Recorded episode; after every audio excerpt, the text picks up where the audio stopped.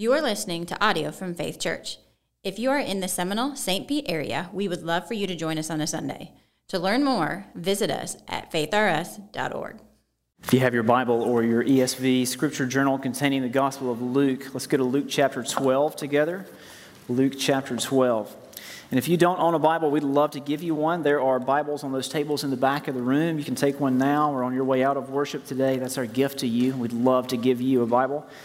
Uh, the text on which today's teaching is based is Luke chapter 12, verses 13 to 34. I want to read verses 13 to 21 to get us started. If you're willing and able, will you stand with me in honor of the reading of God's word? All scripture is breathed out by God, so listen carefully to these words. And at the end of the reading, I'll say, This is the word of the Lord, and I invite you to respond, Thanks be to God. Luke 12, verses 13 to 21. Someone in the crowd said to him, to Jesus, Teacher, tell my brother to divide the inheritance with me. But Jesus said to him, Man, who made me a judge or arbitrator over you? And he said to them, Take care and be on your guard against all covetousness, for one's life does not consist in the abundance of his possessions. And he told them a parable, saying, The land of a rich man produced plentifully. And he thought to himself, What shall I do? For I have nowhere to store my crops. And he said, I will do this I will tear down my barns and build larger ones, and there I will store all my grain and all my goods. And I will say to my soul, Soul, you have ample goods laid up for many years. Relax, eat, drink, be merry. But God said to him, Fool, this night your soul is required of you, and the things you have prepared, whose will they be? So is the one who lays up treasure for himself and is not rich toward God. This is the word of the Lord. Please be seated.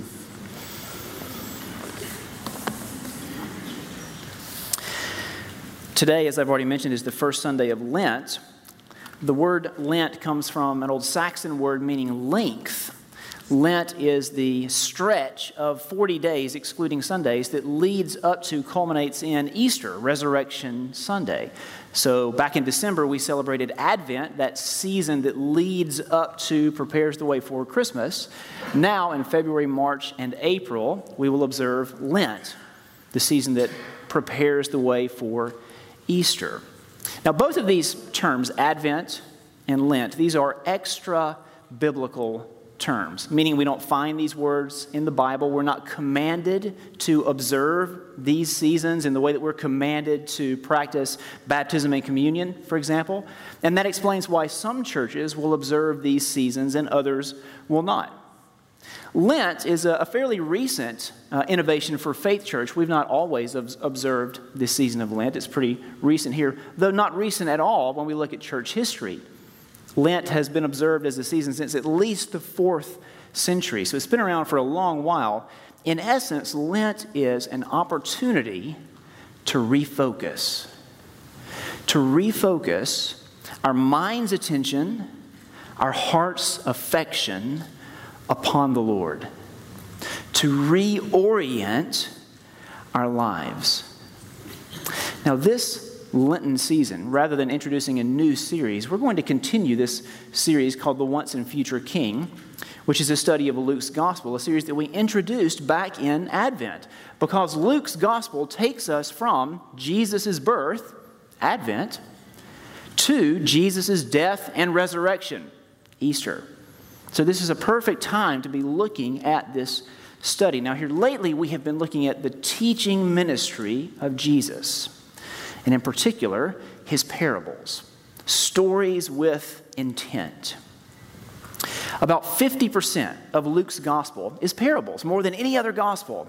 Three of those parables deal with money. In fact, interestingly, almost every chapter of Luke's gospel contains some reference to money or material possessions. You see, for Luke and for Jesus, possessions can be one of the chief obstacles to salvation. Possessions can be one of the chief obstacles to faithfulness in the kingdom of God. The parables we've looked at in recent weeks sort of pave the way for where we're going today. Think briefly about the two parables we've studied so far. The first was sometimes called the parable of the sower. I prefer to call it the parable of the four soils, not the four spoils. That's a typo. Sorry about that. but the four soils. And in the third type of soil, which represents a third way of hearing, a third way of responding to the Word of God. Do you remember what Jesus says in that parable? They are those who hear, but as they go on their way, they're choked by the cares and riches and pleasures of life. And then the parable we studied last week, sometimes called the parable of the Good Samaritan, I prefer to call it the parable of the Great Samaritan because ultimately it's pointing us to Jesus, who is the Great Samaritan. But the conversation between Jesus and the lawyer leading up to that parable, do you remember how it went? The lawyer asked Jesus, What must I do to inherit eternal life? And Jesus says, Well, what do you think? How do you read the law? And the lawyer responds, You shall love the Lord your God with all your heart, soul, strength, mind. In other words, love the Lord with all your resources and love your neighbor as yourself. See, both of these parables are paving the way for where we're going today. The central, though implicit question of today's parable is this do you worship money? Or do you worship God with your money? Do you worship money? Or do you worship God with your money? Let's find out. Let's find out by listening to the parable and Jesus' teaching that follows it. In Luke 12, Jesus will teach us about the peril of plenty He'll then teach us about the related problem of anxiety. And then finally, he'll give us the solution generosity. So, the peril of plenty, the related problem of anxiety, and the solution of generosity. First, the peril of plenty. Look at the context for this parable. It's a family feud, one that perhaps some of us can relate to.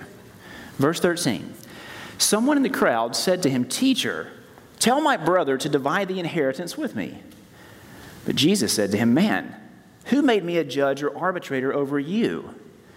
And then he said to them, Take care and be on your guard against all covetousness, for one's life does not consist in the abundance of his possessions. So, the setting for this parable is a feud, a family argument. Seems like the father has passed away there are at least two brothers here. The younger brother, presumably, comes to Jesus, and he wants Jesus to help him. You see, he wants to take the family fortune and divide it so that he can have his portion. The older brother, it seems, wants to keep the family fortune undivided, jointly managed, but not the, not the younger brother. The younger brother comes to Jesus because at this time it was common to go to a rabbi, a religious teacher, to get a, a, legal ruling. So he comes to Jesus, in essence, saying, Jesus, I want my money and I want it now. What can you do to help me? And Jesus refuses to get involved. Jesus is not going to play his game. Instead, he says to the younger brother, Take care. Be on your guard against all covetousness, for one's life does not consist in, that is, one's life is not defined by the abundance of his possessions. And then Jesus tells a short, sharp story to make his point come to life. Scene one of the story, we meet a prosperous man with a very happy problem. Verse 16 And Jesus told them a parable, saying, The land of a rich man produced plentifully. And he thought to himself, What shall I do? For I have nowhere to store my crops. So we have here at the beginning a farmer. Now, Jesus chooses a farmer because he's speaking at the time to a largely agrarian society. If he were speaking today, he probably would have used a different example a construction project manager, a computer programmer, The farmer, the rich person in this parable, represents any successful man or woman. Anyone who's had a good season, a good year at work. Anyone. And notice how Jesus refers to the success. It's subtle, but it's important. Jesus says it was the land of the rich man that produced plentifully. The land, not the rich man. It's not the rich man who is producing this abundance, it's the land and ultimately the God of the land. Jesus is very clear in this parable that it's God who is ultimately responsible for the good season, the good year that this rich man has had. In this case, this rich farmer has so great a harvest, so many crops, that he doesn't have ample storage facilities. So he's faced with a, a happy problem and a dilemma. What shall I do with this harvest, this abundance that I have? Scene two. In scene two, he devises a solution, albeit a selfish one. Verse 18, and he said, I'll do this. I'll tear down my barns. I'll tear down my barns and build larger ones, and there I will store all my grain and all my goods, and I will say to my soul, Soul, you have ample goods laid up for many years. Relax, eat, drink, be merry. The farmer has a plan. I'll tear down my existing barns. And when you think about it, this actually makes good business sense, doesn't it? Rather than building additional barns that would have eaten up the land that could have been used for further farming, he decides to tear down his existing barns and build newer ones, bigger ones, better technology. Newer and bigger is always better, right? So he thinks. So he thinks. And he thinks that this will lead to a life of luxury, security. But he's mistaken. Everything about this parable is designed to show us that this man does not have the control over his life that he thinks he does. Even that which is so intimately his, he thinks, his own soul, is on loan and can be demanded at any time. So the parable continues. Scene 3, verse 20. But God said to him, Fool, this night your soul is required of you, and the things you have prepared, whose will they be? Whose will they be now? And then Jesus turns and he looks to that younger brother. Remember the context? Jesus turns and he looks to us and he says, So is the one who lays up treasure for himself and is not rich toward God. Of all the parables in the New Testament, and there are many, of all the parables in the New Testament, this is the only one that has God, God Himself, as one of the actors in the story. In this story, God comes to the farm. He looks the farmer in the eye. He calls him a fool. He demands his soul, his life. And then the farmer disappears. He's gone. Now, the word fool is telling here. In the Bible, the fool is the person who ignores God, who ignores God's instruction.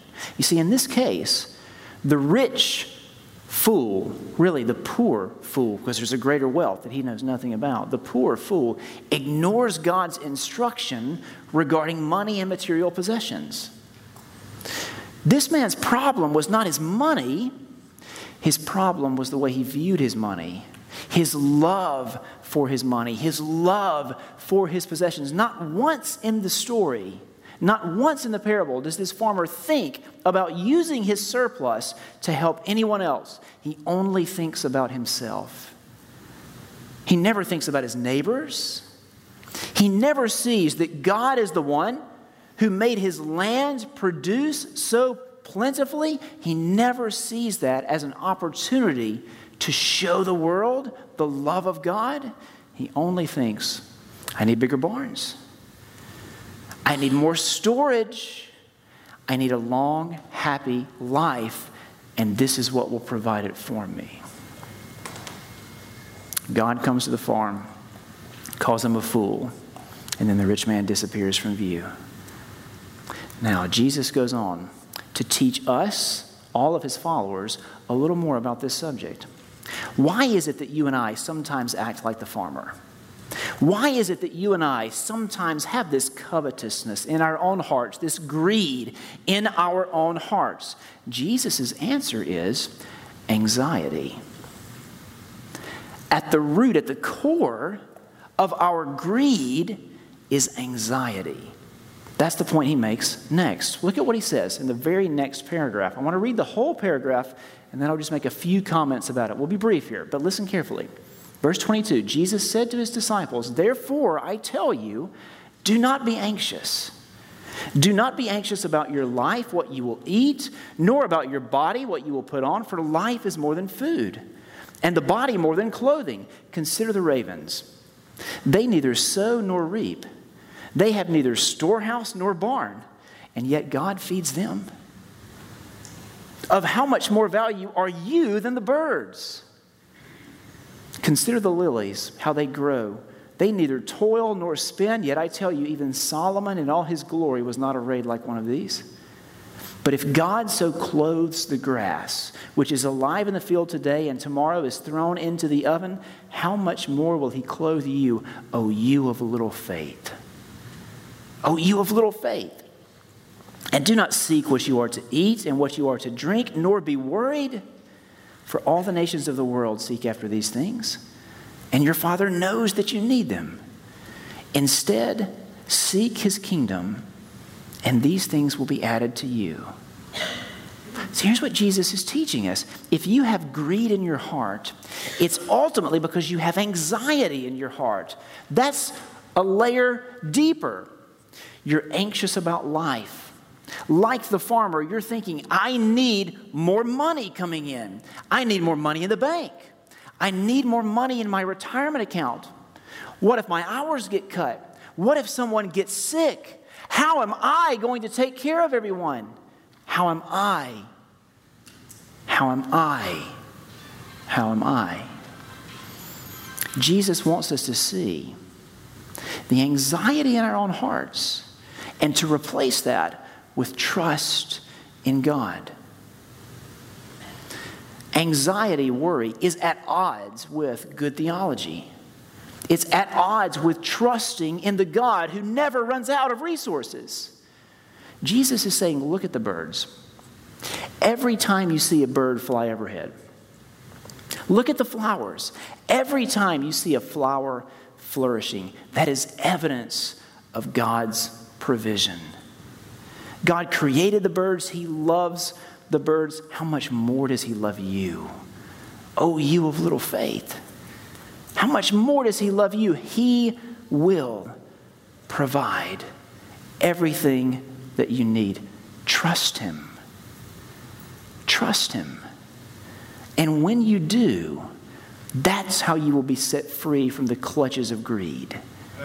You will be set free from the clutches of greed, and you will be set free for generosity, which is where Jesus takes us in the end.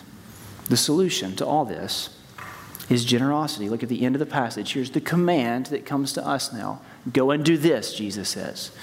Fear not, little flock, for it is your Father's good pleasure to give you the kingdom. Sell your possessions Sell your possessions and give to the needy. Provide yourselves with money bags that do not grow old, with a treasure in the heavens that does not fail, where no thief approaches and no moth destroys. For where your treasure is, there will your heart be also. In closing, here, Jesus teaches us that there's a different type of wealth, a different type of treasure, a heavenly one that has eternal value, eternal significance. And that's the type of treasure that we should be most concerned with. And according to Jesus, the way to get that heavenly treasure is to give away our earthly treasures, to give away our possessions, to give generously. Earlier, at the end of the parable, he said, You can either lay up treasure for yourself here and now, or you can be rich toward God. What does that mean? Rich toward God? To be rich toward God is to apply our wealth toward God's work. That's what it means to be rich toward God, to apply our wealth toward God's work, to invest in spiritual things that have eternal significance. Now, notice here that Jesus, though he certainly calls us to be generous, he does not give us an exact amount nor a percentage, does he? He doesn't give us an amount or a percentage. How much does Jesus want us to give? There are some churches that teach that every Christian is obligated, required to give 10% of his or her annual income to the church every year. Tithing, this is sometimes called. I see two problems with this insistence. The first is that tithing is an Old Testament concept and if we study the Old Testament carefully, we discover that no Israelite, no Israelite was giving a mere 10%. There were multiple tithes. And if we add them all together, God's people in the Old Testament were giving roughly 30 to 40% of their annual income to God's work. And that was compulsory, required giving. So that's the first problem. No Israelite was giving merely 10%. But the second problem is this tithing does not apply to Christians today in the same way that it applied to the Israelites, in the same way that it applied to people in the Old Testament, because the church is not the nation of Israel. We are not a theocracy. So we do not have a system of compulsory or required giving. Though Jesus again and again and again calls us to be generous.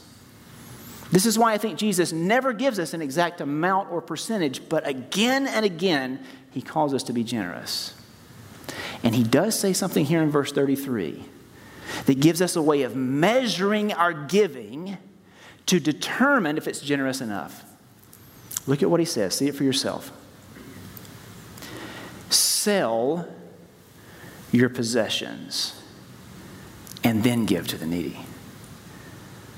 So, in other words, you must be willing to go without certain things. You must be willing to make sacrifices. And then you can give generously. C.S. Lewis says it this way in his book, Mere Christianity. If we're giving generously, it means this that there are things that we want to do things that we would love to do and we can't do because we're so committed to giving unto others.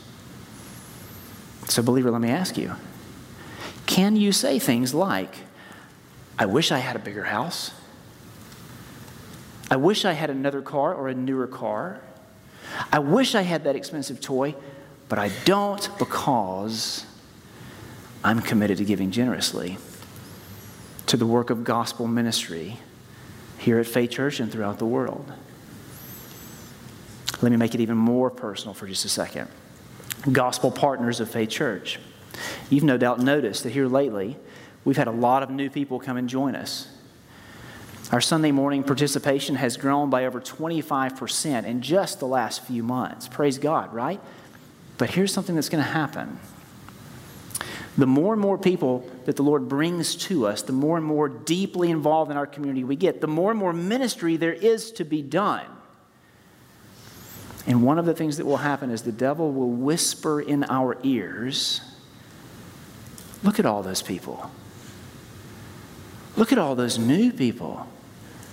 Surely Faith Church doesn't need my contribution anymore. Surely, with all of these people, Faith Church doesn't need my contribution. We do. We do. We're in this together. We read those words of the Great Commission every week together. We're in this mission together. We do need you. The poor fool, his problem was not his money. It was not his problem. His problem was his love of money. He served money, he worshiped money, he lived for it. His possessions had possessed him. Do your possessions possess you? One story for you, and then we're done. Leo Tolstoy was a late 19th century Russian writer, well known for his novels War and Peace and Anna Karenina, and a number of short stories.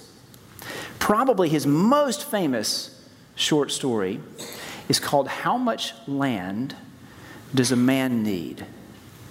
Some of you will know the story. It's a haunting tale. I'll summarize it for us, and then we'll be done. The main character of the story is a man named Packham, who believes that the secret to the good life is more land. My only problem in life, Packham says, is that I don't have enough land. Give me enough of that, and I'd fear no one, not even the devil himself. But the devil was listening in. Hmm, good, the devil thought. I'll have a little game with you, Packham. I'll see to it that you have plenty of land, and that way I'll have you in my clutches. As the story unfolds, Packham encounters opportunity after opportunity to purchase land. And each time, his purchase brings him great joy at first. But the joy of the good life soon gives way to thoughts of the better life that could be realized if only he had more land. Well, one day, Packham encounters a merchant who tells him of the far off land of the Bashkirs, where he can purchase thousands and thousands of acres for the tiniest sum. So, without delay, Packham says goodbye to his wife. He grabs his workmen and he heads straight to the land of the Bashkirs. And there he meets the town elder who tells him that the price of land is a thousand rubles a day. Now, Packham is confused by this. What does that mean? So the elder explains however much land you can walk around in one day will be yours, and the price is the same a thousand rubles. But there's one condition you must return to your starting point by sunset. Now, can't believe this. What an incredible opportunity. A man can walk around a lot of land in a day. The next day, Packham starts walking. He marks all the land he can. And the further he travels, the better the land gets. When his body begins to feel tired, he keeps walking, coaching himself. A moment's pain can be a lifetime's gain. Finally, he decides that he's journeyed far enough, so he turns around and he heads back for the starting point. But on the way back, on the way back, Packham finds the going tough. The heat of the day has exhausted him. His legs are giving out. He's so thirsty. He's so tired, but he can't allow himself to rest. Onward he runs. His fear makes him only more breathless. In the distance, he sees the starting point. So he takes a deep breath and he runs with all the energy he has left, diving and arriving at the starting point just before the sun goes down. The Bashkirs are all there to cheer for him. Well done, well done, the elder says. That's a lot of land you've earned yourself. Packham's workman runs to his master's side to help him stand to his feet, to join the celebration, to enjoy the land he's earned. But Packham is dead. The venture claimed his life, and his workman buries him in the land that was the product of his greed. How much land does a man need? Tolstoy asks. And the haunting answer with which he leaves us about six feet. From head to heel. Brothers and sisters, heed the words of Jesus. Fool, this night your soul is required of you, and the things you have prepared, whose will they be? Whose will they be? So is the one who lays up treasure for himself and is not rich toward God. Let's pray. Lord Jesus, we ask for your help. So, very mindful of the dangers associated with possessions. Again and again, you teach us in your word that our possessions are one of the chief obstacles to salvation, one of the chief obstacles to faithful service in your kingdom. Jesus, we do not want to love money. We want to love you with our money. So, where there is conviction needed this morning, I ask you to convict. Where we need to be challenged, I ask you to challenge. And as always, comfort our hearts with the gospel. It is the generosity of God, the generosity in the gospel that compels us to be generous. God, everything is yours. We are simply stewards. So, as we move into a time of communion, of celebrating the generosity of you, God, I pray that you would work in our hearts. Show us how we can love you with all of our resources, love our neighbors the way you have called us to. In Jesus' name we pray.